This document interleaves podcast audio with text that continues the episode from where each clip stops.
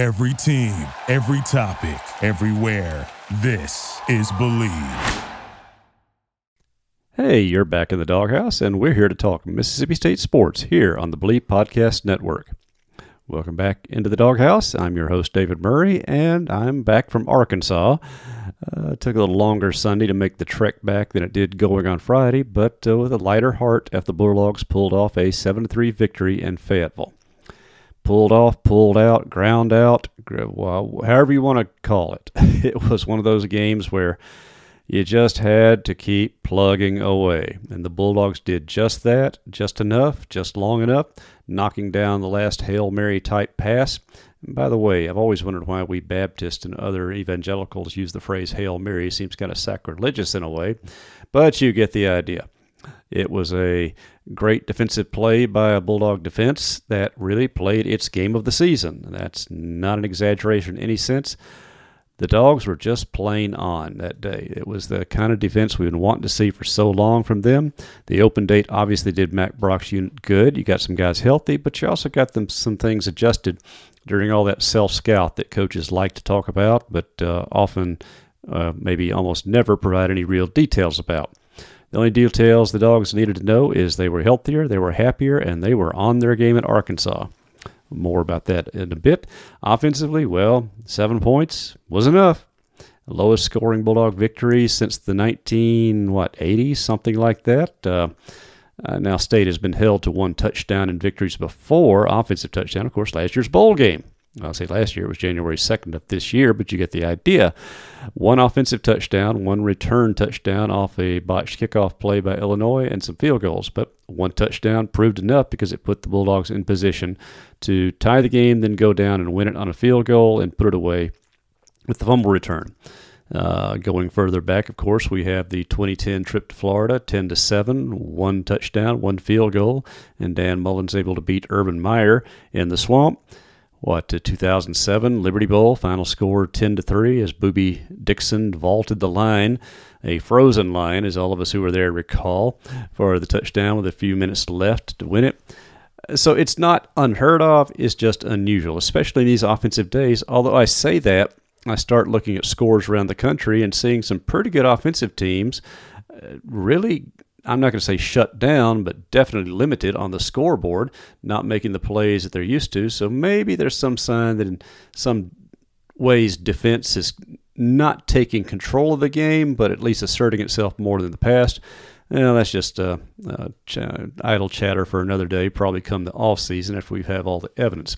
For Mississippi State, offensively, well, you knew it was going to be a struggling day anyway because State inserts a new quarterback, Mike Wright, first start since Vanderbilt. Now, he had started 11 games at Nashville, and that proved key because when he comes out and on the second play of the day, first pass of his day, throws an interception, which sets up the Razorbacks for what proved to be their only points of the game. Had that been, say, a freshman or sophomore who'd never gotten a start under his belt, he probably gets rattled. Mike Wright was used to it. I guess there's a Vanderbilt joke in there somehow, and I rarely pass up an opportunity to make some fun of the commies. But in this case, his experience proved useful. He shook it off. The defense bailed him out for the most part. And State darn nearly scored on the next couple of possessions in the first half. They don't, but they do come back, begin the second quarter with a touchdown drive, a successful pass. Actually, I thought that State had scored on the previous play that Zabian Thomas had made it inside the pylon. He was ruled out, but two snaps later, Woody Marks gets across. Of course, he hurts his leg again in the process.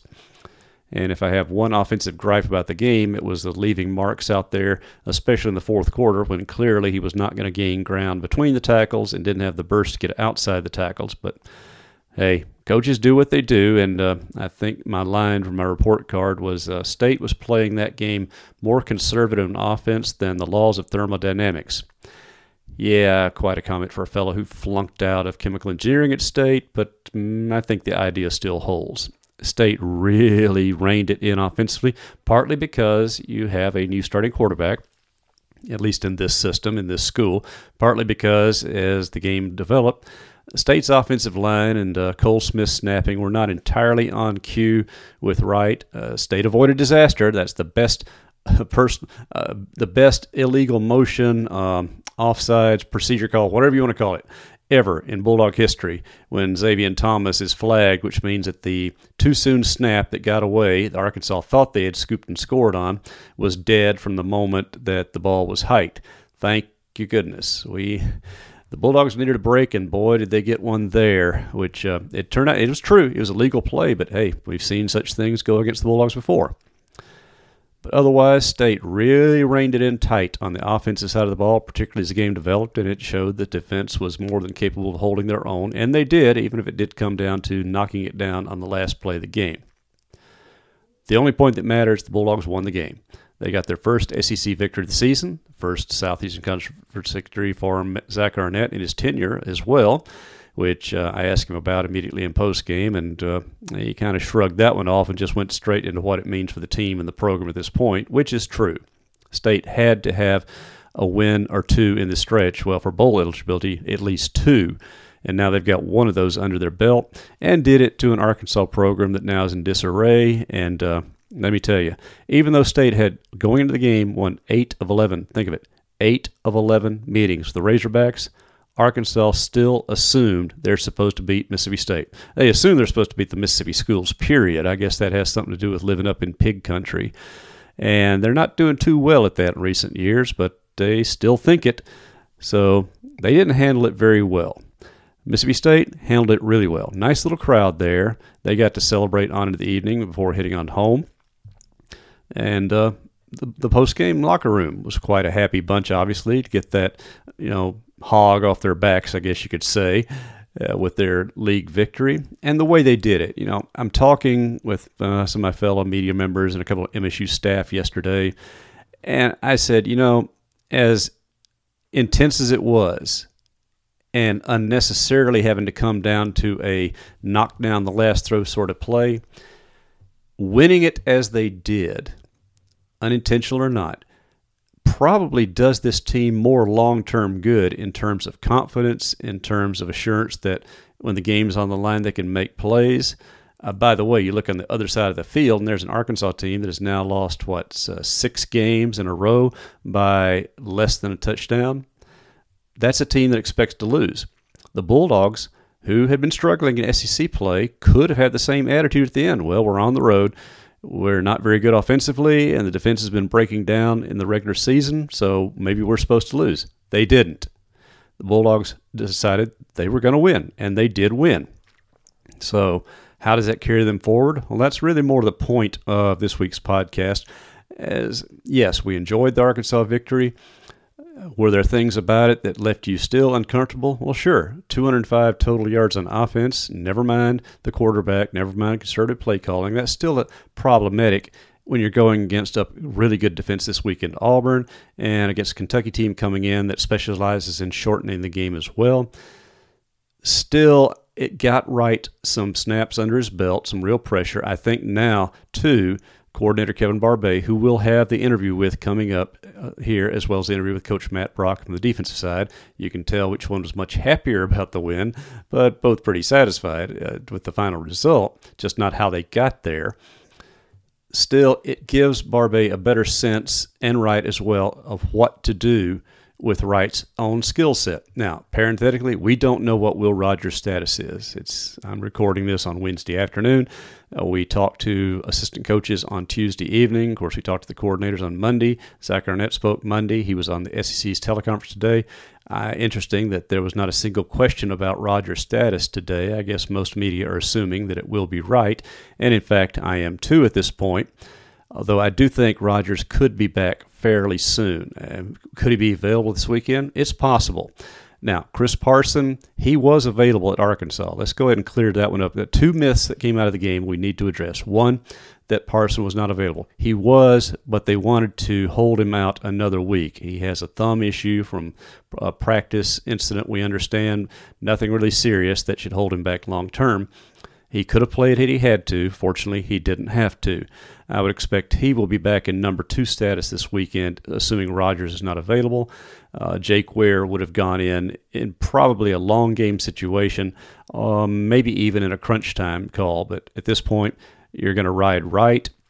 You hope that Rogers can go because, remember, he did set his own school record, which he tied later with 6 touchdown passes against Auburn defense 2 years ago on this very same field they're playing on Saturday. That was a different offense, a different receiver set, all sorts of things. But when you've done it, and you feel confident about it. Should Wright feel more confident? Sure. He should also feel more confident to call his own number and do different type running plays as he did against Arkansas, although Auburn, maybe there'll be more gaps inside because Auburn is so aggressive. They're going to come after you. If you guess right, you can gash them. Ole Miss showed that the other night, particularly in the second half when they decided to get their offensive act together as well. And I just think Wright's skill set could be helpful in this game, but I really would like to have that passing option as well. Of course, you saw what Justin Robinson did in the Arkansas game, probably the key play of the game, other than the touchdown itself. Diggins stayed out from the 1-yard line with that reception. You were able to flip the field despite horrible punting. I don't know what was going on with Keelan Crimmins, why he did it too consistently for that to be accident that he was kicking up instead of downfield. And his forte is kicking the ball downfield as a rollout punter. Don't know what was going on. It nearly cost State dearly because Arkansas was able to get a big field position edge over the course of the game, but State made just enough plays. Let's include in there the punt return by Thomas later. It didn't lead to any points, but it meant that the ball was at midfield to begin the series, and State was able to get a decent punt and pin it down a little, and Arkansas had that much further to go, which proved, of course, they couldn't go. But State's punting this week is going to be at a premium. You've got to take advantage of that. You've got to be back on your game punting and pin Auburn back when you have to give them back the ball. Of course, Mississippi State missed a field goal as well. Felt so bad for young Kyle Ferry, an Arkansas native recruited by Arkansas, who really, really, really wanted to put those 3 points on the board and essentially ice the game. He didn't. He kicked it straight instead of at an angle. Now, whether he should have kicked a field goal at all, that's another debate. I was more or less in favor of giving a try. Steve Robertson sitting with me in the press box said, no, run the fourth down play, and if you make it, the game's over. If not, you're still in the same time situation, and you're not risking a block. As it turned out, you can't say either one was wrong or right. It just didn't work out, but the defense still did its job there. And what else from the game? The jet sweeps, as bad as they were in the game, a three tried, I think a negative in most situations, maybe a total gain of 2 yards or so. But one of them, the very first one, in fact, that was a blatant face mask that was missed by no less than 2 SEC officials to let it go. You call that, and the play moves. If the defender misses him entirely, I think that play had potential. So don't expect to see the jet sweep taken out of State's offensive repertoire. And Auburn, despite the fact they are a very fast defense, these kind of plays can make you outrun yourself out of the coverage there. So I think this will actually work better against an Auburn than it would against Arkansas. But that's just me. That's why I'm not an offensive coordinator at this point. Still, the Bulldogs have some confidence now. They're getting healthier. On the defense side of the ball, DeMonte Russell, his presence was absolutely felt as the game went on. State didn't do a whole lot of substituting on the offensive line, or for that matter, linebacker, because Arkansas, again, kept it on the ground most of the time. Took a long time between snaps. They did the one or two times they did hurry up, it blew up in their faces. Something to think about this weekend because with Hugh Freeze in charge, Auburn, anytime they move the chains, are going to rush up the line of scrimmage and try to build on it. So State just has to be ready to get back in position and ready to play. That game had to do a huge boost of confidence to the defense as a whole, but especially the secondary that had just been shredded through their first 3 SEC tests, something like 80 to 85% passing completions against them. Well, they held Arkansas, 19 of 31, something in that range, and no big breaks. Nothing got over their heads, no missed tackles. That's the kind of game this secondary has to play this weekend because you're going to be facing a team that statistically doesn't throw it well, but they line up in formations that say they're going to throw it. Multiple wide receivers, especially multiple tight ends, and then the quarterback keeper option. So as a safety, you've got to play your primary assignment. You've got to stay with your man, but be ready at a moment's notice to race back upfield and take care of Peyton Thorne or Robbie Ashford because they're going to try to turn the corner and get downfield. That is Auburn's best offense.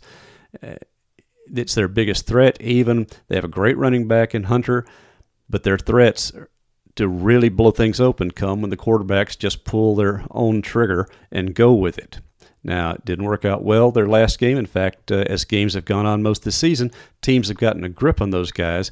And so you wonder what the Tiger confidence is going to be like. I'll say this. I've been to Auburn in good years. I've been there in bad years. The fans still turn out. But that doesn't mean they turn out in full enthusiasm.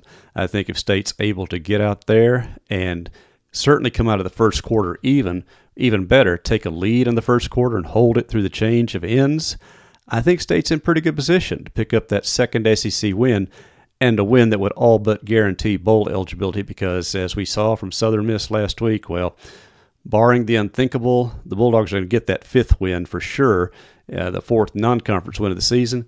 You've just got to steal one of these SEC wins, and right now I'm not even sure it'd be stealing it to take this one on the road. Of course, Kentucky is off this weekend, and they play Tennessee at home, and Kentucky's a much better home team than they are on the road, but you're going to wonder what their mindset is. Of course, you can say the same thing for Tennessee after their second-half collapse against Alabama. But I wonder sometimes why I even bother with such things like trends on this, because this whole season has defied so many classical trends of teams having momentum. I don't even think momentum exists quarter to quarter, maybe not even series to series in most cases now. It's just what happens every time the ball is snapped is so unpredictable, but it keeps us guessing and it keeps the game fun in that regard. All right, before turning it over to the coordinators, let's see, what else is there to hit? Of course, Mississippi State basketball will be down in Hattiesburg this weekend for a charity exhibition with the Golden Eagles. I won't be able to be there. I'll be on my way back from Auburn late Saturday. Our teammate Justin Frommer is going over. He's going to make the trip from Auburn to Hattiesburg. And having made those South Mississippi runs along those highways, bless you, young man from Michigan. You're about to have an experience going through that part of Alabama stand at night. So, but he'll be there and have full coverage from the scrimmage as well. Of course, Mike Nemeth and Steve Robertson, they're talking with Coach Chris Lamonis, I believe it was this morning, and have a fall ball wrap-up at some time. So baseball going on. Of course, Lady Bulldogs, Sam Purcell, they're getting ready. What is it, October 25th now? Season opens on November 10th for Lady Bulldogs, 11th for the Bulldogs. Of course, I'll be in Texas A&M when that all happens, but it's not that far away as well. We driving by last night after practice interviews with the coaches, it was dark enough to see that some of the additions to Humphrey Coliseum, the lights are on, some of the amenities are being installed, but still racing to beat the clock ahead of season tip-off. We're told that certainly the hump will be playable. Maybe not all the amenities, all the frills and trim will be in place, but everything will be ready to get a game underway when Bulldog basketball and Lady Bulldogs tip it off this year. And that's all that matters because this process, delayed by some subcontractor issues, we're told, nothing that you can lay at the blame of Mississippi State. And speaking of facilities, of course, you saw the news last week that the IHL board here in Mississippi had approved $35 million for an unspecified or vaguely specified changes, renovations, and additions to Davis Wade Stadium. Now, Athletic Director Zach Selman had said that he planned a January release on a facilities plan for coming years. I'm wondering, and I've inquired of a couple of staff members out in the athletic department, would this push up the pace now that the IHL has kind of blown the whistle on the project? Haven't got any feedback yet, but something to stay aware of because really curious, what's the plans now for Davis Wade Stadium? And what's going on as well. What are their plans long-term for the football program as well, because the two are tightly interrelated. Now, Charlie Winfield, Bulldog Initiative, is reporting encouraging results, improvement on Mississippi State's NIL picture, which, yes, is not part of the athletic department proper, but you know it's a big deal as far as recruiting. It's a big deal, even more so, is retention of players, and for that matter, attracting staff in all sports. I don't know what Mississippi State plans to do about the coaching staff at the end of the season, but after watching the results, I've got to think some changes will be in the wind, whatever these remaining 5 games bring or don't bring. But then we just play one game at a time, or they play it, and we're there to watch it one game at a time, and you're here to listen to it here in the doghouse on the Believe Podcast Network. I'm your host, David Murray. Let's turn it over to first offensive coordinator Kevin Barbay, then defensive coordinator Matt Brock. Thanks for checking in this week, and we'll be talking to you again next week, hopefully after another Bulldog win that puts them 2 SEC victories and a step closer to keeping that bowl streak alive. And I don't think it was any accident that this week Zach Arnett mentioned that they're trying to maintain some traditions in the program. He might as well have said bowl eligibility, because that had to be the tradition he was exactly talking about in the context of the rest of his statement. So, yes, that's something to keep watching right now. So thanks for checking in. This has been your host, David Murray, and always good to talk to you. And we'll check back in next week here in the doghouse. How are we doing? Well, Coach Barbay, after looking over the game, I mean, what good takeaways can you find from it? Well, we go back and we review all the good and all the bad. The number one thing is that we won, right? Obviously, we've got a lot of improvement that's got to be made, and especially critical situations where we got backed up and we had a bunch of penalties, and we had some penalties in fourth downs where we've got to be better, and we've got to be more disciplined and detailed in those situations. But I thought the type of game that it had to be was, unselfish football on a lot of our players' behalf, and we're proud of the win, knowing that we've got a lot of room to improve. You said you saw the play with Tulu and Harmon on that block there for Xavion. What was kind of your reaction to when you saw that? Yeah, that was an incredible effort. Those guys took the kid and ran him into the sideline and up against the bleachers, and my first reaction was, oh gosh, we better pull off of that sooner so we don't get a penalty. But that's what I was talking about too, is just unselfish, blocking downfield by Tulu and Harmon. We throw a little quick screen to Xavion, and those guys literally, take him and run him out of bounds. And so I was really proud of their effort, especially on that play. Let's go back to the fourth down play that was kind of the carnival play there. There's a lot going on there. It's like Xavion's not set. Mike's looking at the sideline for a call. The ball gets snapped. When you went down and broke down the film, what did you see there, and what's a teachable moment for you? Yeah, I think the most teachable moment when it gets loud and it gets intense right there, and we get in the huddle and we break out of that huddle. We've got to have some composure and some calmness. We get up there quick to the huddle, and Mike is looking out, waiting for Xavion to get set, and all of a sudden we snap it, and we had some crowd, some noise issues that, those are all things that I've got to control and I've got to be able to clean up here throughout the week. How did you evaluate Mike's play in his first start here? I think Mike, played well. He's got, obviously there were a couple throws that he would like to have back, but he. Getting in the flow of the game and letting it kind of come to him, I thought he made some tremendous runs, in the run game. Obviously we utilize him a little bit different than what we do Will, so he's got a lot more, reads with the defensive linemen up front and stuff. But I thought he handled it well, and we got to continue getting ourselves better and pushing the ball down the field some. Sort of the same question I asked Matt just about sign stealing from an offensive coordinator perspective, just your thoughts on that and sort of how you manage that throughout the year. Yeah, that's a good question. I don't have any thoughts or concerns on like sign stealing. I mean, we prep that so much, and it goes from this person is live, this person is live, this person is live. So if they can figure out who is actually signaling, then they're doing a pretty good job because, each series it's different. Would you like the college game to move towards the headset thing, the NFL does, to make that, obsolete? Yeah, I would. I think that'd be cool. I think that'd be really good, and you'd be able to kind of talk to your quarterback and give him those last-minute reminders. And, I know in the NFL they kind of start a play call off, and the quarterback just finishes it, and then you give him your final, hey, man, if it's cover 2, your eyes got to go here, cover 1, and then it cuts off on you. I think that would be cool. I'm not worried about, sign stealing. I'm worried about our guys getting the signals. What did it say for the team's composure there where after the series of false starts, things goal line, they still had composure to play the game, throw the ball, make a catch, and keep the chains moving? Yeah, what a phenomenal play by Justin Robinson going up and getting that ball. That safety was over the top and in position, and it's more of a, just Justin Robinson wanted that ball more than that corner or the safety. And phenomenal play, a huge play in the game, because your percentages of going 99 are pretty low, but the key to coming out is we have to get the first down, right? And J. Rob's catch there, ultimately allowed us to flip the field. And obviously our defense played great, and those guys did a phenomenal job. But that's part of playing the game, right, is field position, and, you know, understanding that, you know, that big catch right there really affected the game by just pushing them and not allowing them to have a short field right there in a critical moment of the game. What are your early thoughts on Auburn? Yeah, Auburn, I think they're really, really fast, really good up front. The Marcus Harris guy is a really good player. The Eugene Asante linebacker, I mean, if you turn this film on, this guy is all over the place. He runs really well, violent linebacker. He plays it exactly how you want him to. Really, really impressed with him.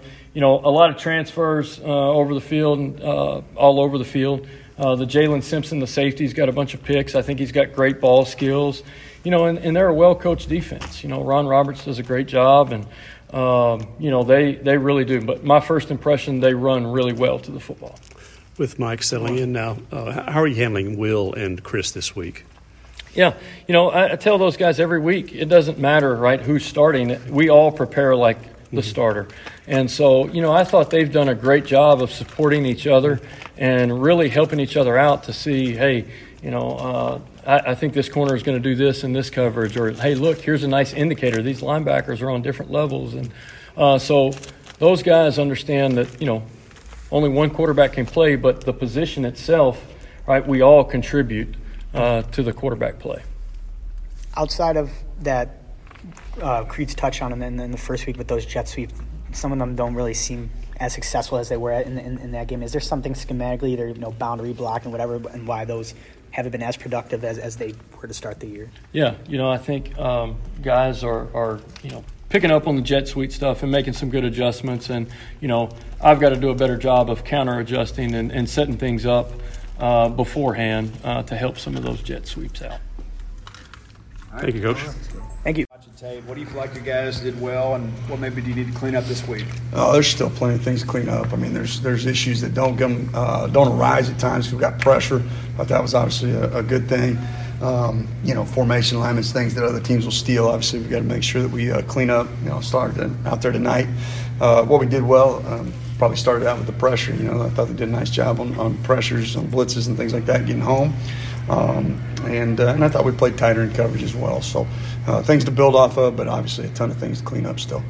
Obviously it's a fourth quarter game, but how much of a boost did it give your guys to be put in that bad position on the first play and second play and then hold them to a field goal? Well, we've been talking about, you know, critical situations, obviously third down, red zone, all those things. I mean, it doesn't matter when it happens in the game. They get in the red zone or plus side of the field, you got to bow your neck and get a stop. And so, by all means, I think it gave them confidence. But we've got to make sure, no matter what, whether they start a drive there or get a few plays on us and get there, we've got to make sure our mentality is the same and attack it and get the job done. You mentioned the ability you guys had to get pressure. What was kind of the result of that? Was anything different y'all did, or just, you know, they played well? No, there wasn't a whole lot different. We brought a little bit more DB pressure here and there, you know, because they had struggled with it, but there wasn't a whole lot different. You know, our typical simulated pressures we're in, and Bookie did a nice job. Deontay did a good job on one of them, getting his hand up late, you know, hitting the quarterback's arm. Dante Russell did a good job, and just I thought we got the production we needed in those pressures. Speaking of DB pressures, Corey Ellington appears the last couple weeks kind of come on. What are you seeing from him? Yeah, I thought he played with more confidence in coverage and in the run game than when we blitzed him a couple of times. And, you know, he's a big, strong athlete, and so we need him to play confident to uphold his end of the bargain. I thought he did a nice job.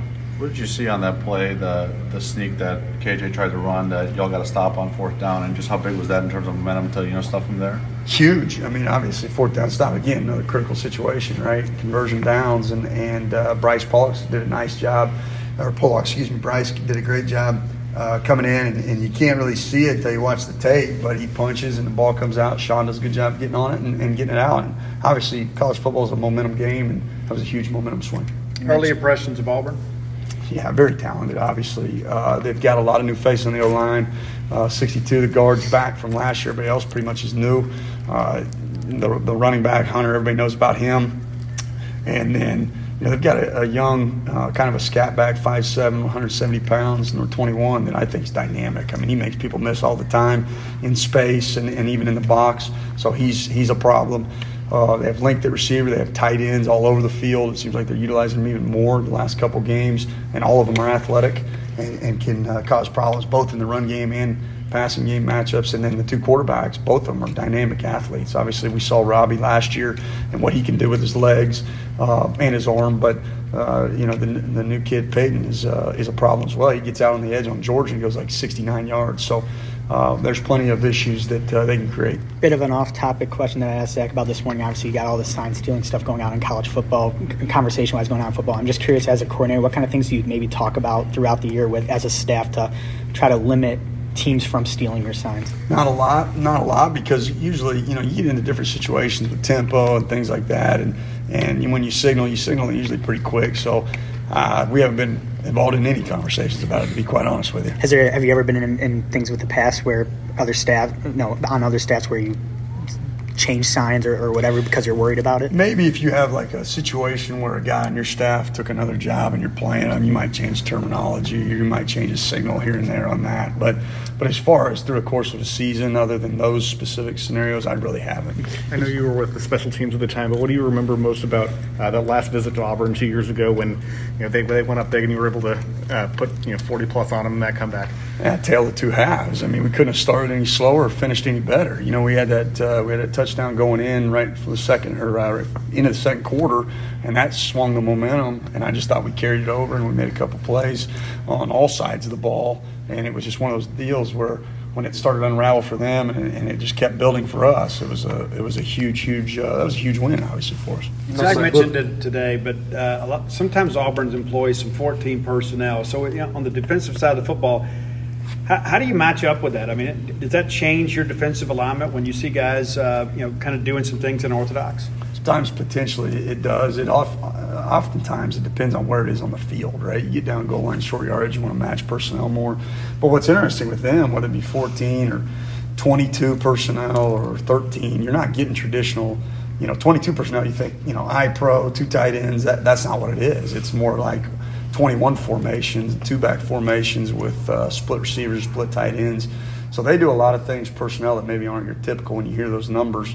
And so we've got to do a good job of understanding what formations we're getting and adjusting accordingly. Talk about Boogie all the time, but today's SEC Defensive Player of the Week. He's just a solid, without saying, just a solid guy all the way around. Yeah, he's a stud is what he is. He's not just solid. I mean, he's a guy that shows up every day. The thing about him is, and you always want this, your most talented players play the hardest, right? They set the tone. And Buki does that. And Buki doesn't just do that on Saturday. Buki does that on Monday night. Buki does that throughout the entire week of practice. He prepares that way off the field. His attention to detail is second to none. And so then the production obviously coincides with that. And as a young guy, you got to look at that and go, hey, maybe I ought to follow that lead. And we need to get more guys that see that and decide, hey, I need to play up to that standard on a daily basis, not just on Saturday, but on a daily basis. And that's really what's encouraging about that. You mentioned the play Bryce Paulk made early. He's come in as a true freshman, played a lot of snaps. How have you seen him just develop and take advantage of that opportunity? Well, number one, he's got the talent to do it. I told him after the game, we're going to coach you hard and try to push you because we don't need you to be a good player in 2 years. We need you to be a good player tomorrow, and that's the urgency level we have as coaches because we see the potential. And he's shown that. And so he's going to take some lumps here and there. As a freshman, that's part of it, but he's done a nice job of accepting that and developing. Thank you, Coach. All right, guys. Thanks, man. Thank you for listening to Believe. You can show support to your host by subscribing to the show and giving us a 5-star rating on your preferred platform.